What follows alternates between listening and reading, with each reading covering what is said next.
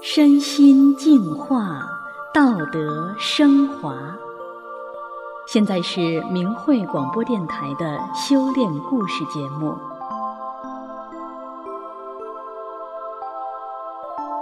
听众朋友您好，我是笑涵，今天和大家分享的故事是“寸草难报三春晖”。我们故事的主人公生活在内蒙古。过去由于性格孤僻、多愁善感，加上百病缠身，导致生活几乎不能自理，曾两度准备了结生命。幸运的是，后来他有了师傅，一切厄运随之化解，生命犹如重生。随之而来的是道德升华、品行高洁。让我们一起来听听他的故事。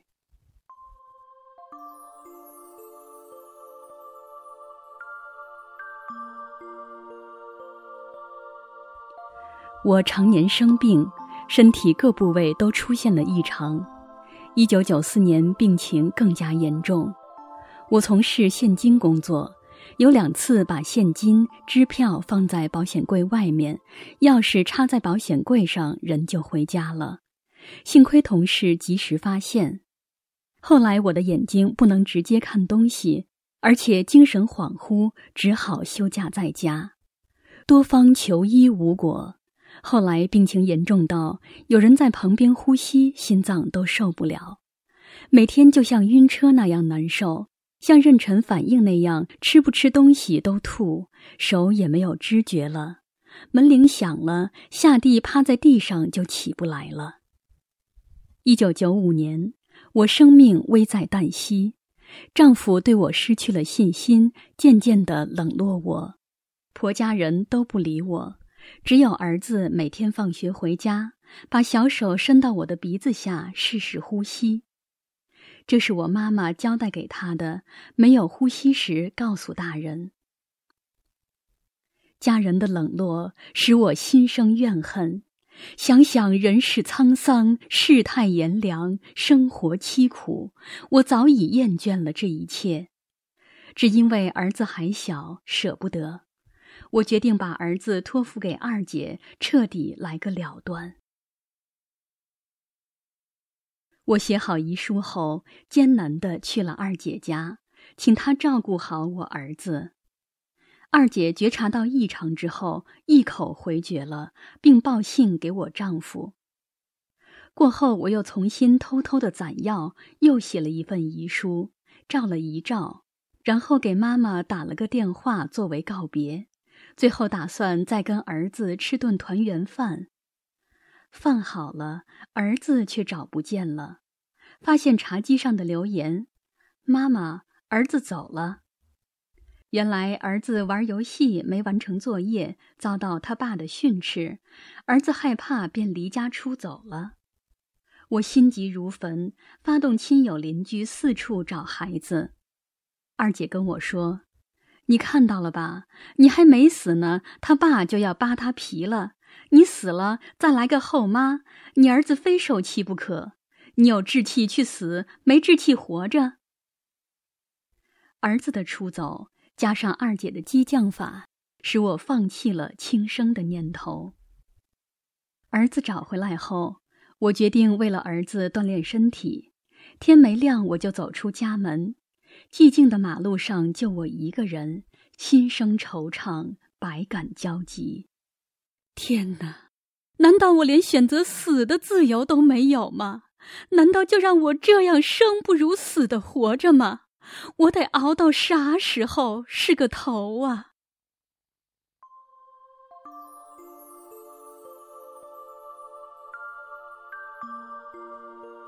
一九九六年。偶然的机会，我去了局长办公室。两年的病假，我已面容憔悴，骨瘦如柴。局长对我说：“你的病有治了，我已经考察好了。现在有个气功叫法轮功，是李洪志先生创编的高德大法，祛病健身有奇效。按照真善忍做好人，提高人们的道德品质。”师傅给真修者直接净化身体，达到无病状态，义务交功。我看到北京有一些老干部练功之后，病毒症、癌症、心脏病等各种疑难杂症，医院治不好了的病都好了，有的头发变黑了，不但解除了病人的痛苦，而且还给国家节省了大量医疗费。经过调查后，乔石委员长亲自批示，法轮功于国于民有百利而无一害。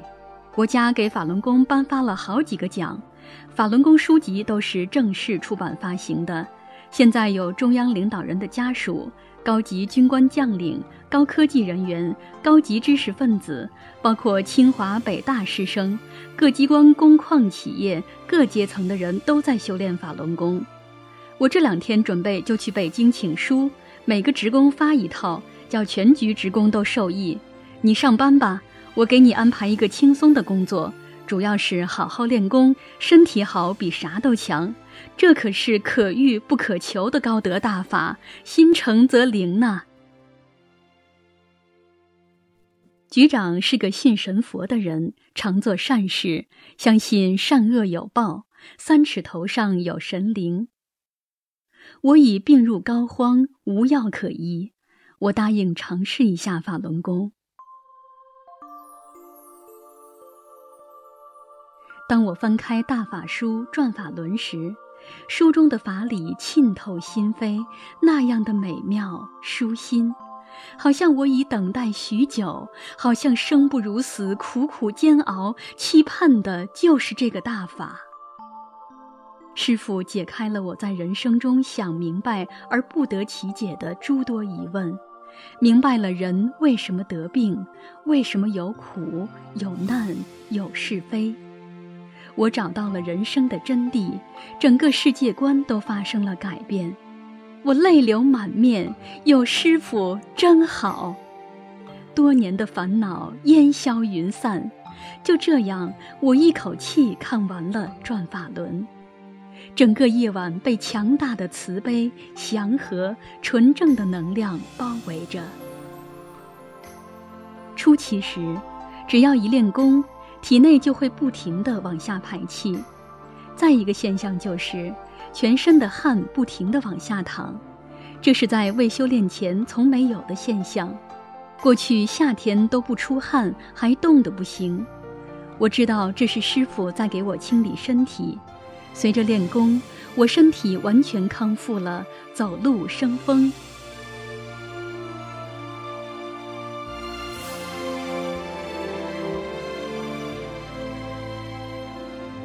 法轮大法要求修炼人从做好人做起，大法净化了我的心灵，提升了我生命的质量。有一次，我在工作中遇到一个顾客，需要他出示身份证办理业务，可他不想回去取，就对着我破口大骂。我把自己当做修炼的人，不动心，心如止水。这要是在修炼前，非跟他干起来。当他取回身份证时，已判若两人，还给我赔礼道歉。我是分局局长，手下的职工大都是总局优化组合后被淘汰下来的，素质比较低，好闹事儿。我的前任是被他们给告倒的，正在停职查看。有这前车之鉴，谁都不愿来，也不敢带，都怕自己闹不好被他们弄得身败名裂。总局长知道我是法轮功修炼人，就叫我来带，告诉我看谁不听话就开除谁。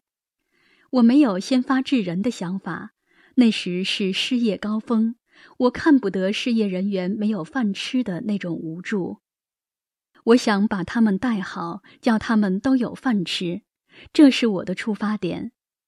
到位之后，我新换了一些设备。可是不久，一位职工就把新电话机拿家去了，换上一个旧的。我没有生气，平静地告诉他：“明天给换回来。”新官上任三把火，他们以为我会就此大做文章，会去打小报告、杀一儆百，这都是多虑了。由于我和一位职工的业绩高，所以每月可以叫完不成任务的人也能拿回满工资，拿回奖金。这是总局都望尘莫及的，在生活上工作中，我能帮上他们的就会给予帮助。过年节时给他们搞福利，其他局的人好羡慕。那年冬天很冷，暖气却冰冰凉。他们穿着羽绒服寒冷，我穿得很薄，却感到身体股股热流不断涌进。一位职工一语道破天机：“你是练功不觉得冷？”在大法的熔炼中，我的身心发生了质的变化，身体总能感受到被一种强大的能量场包围着，非常舒服、温暖，心情愉悦。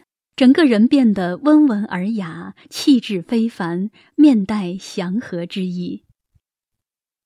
有一次，我的手下联名把我告到了总局，理由是年初总局发的一笔奖金叫我给贪污了，这叫总局领导又气又笑，子虚乌有。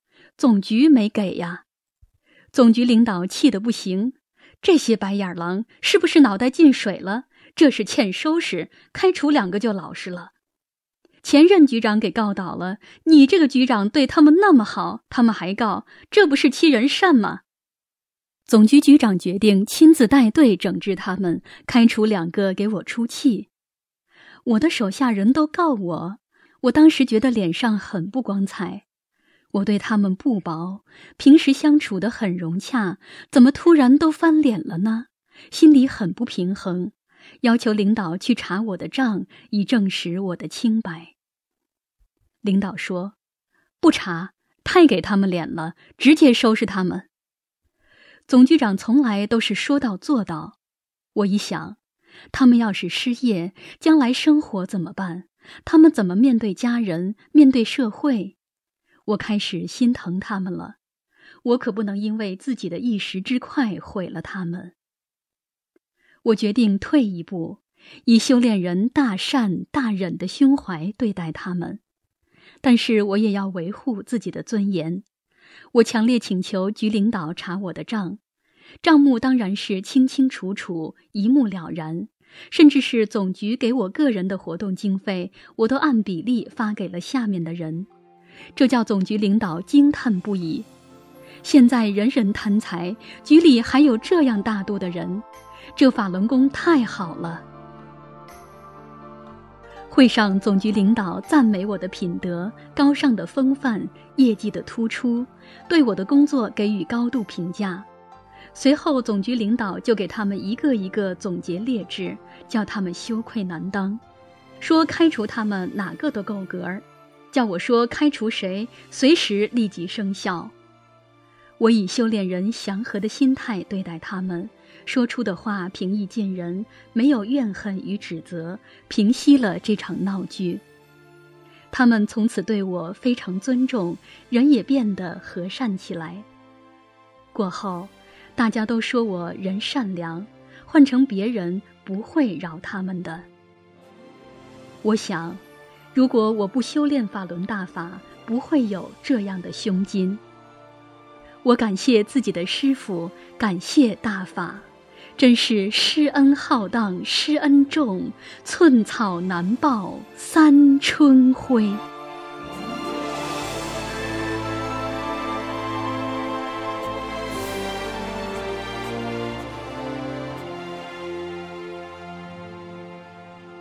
听众朋友，今天的故事就讲到这里，我是笑涵，感谢您的收听，下次再见。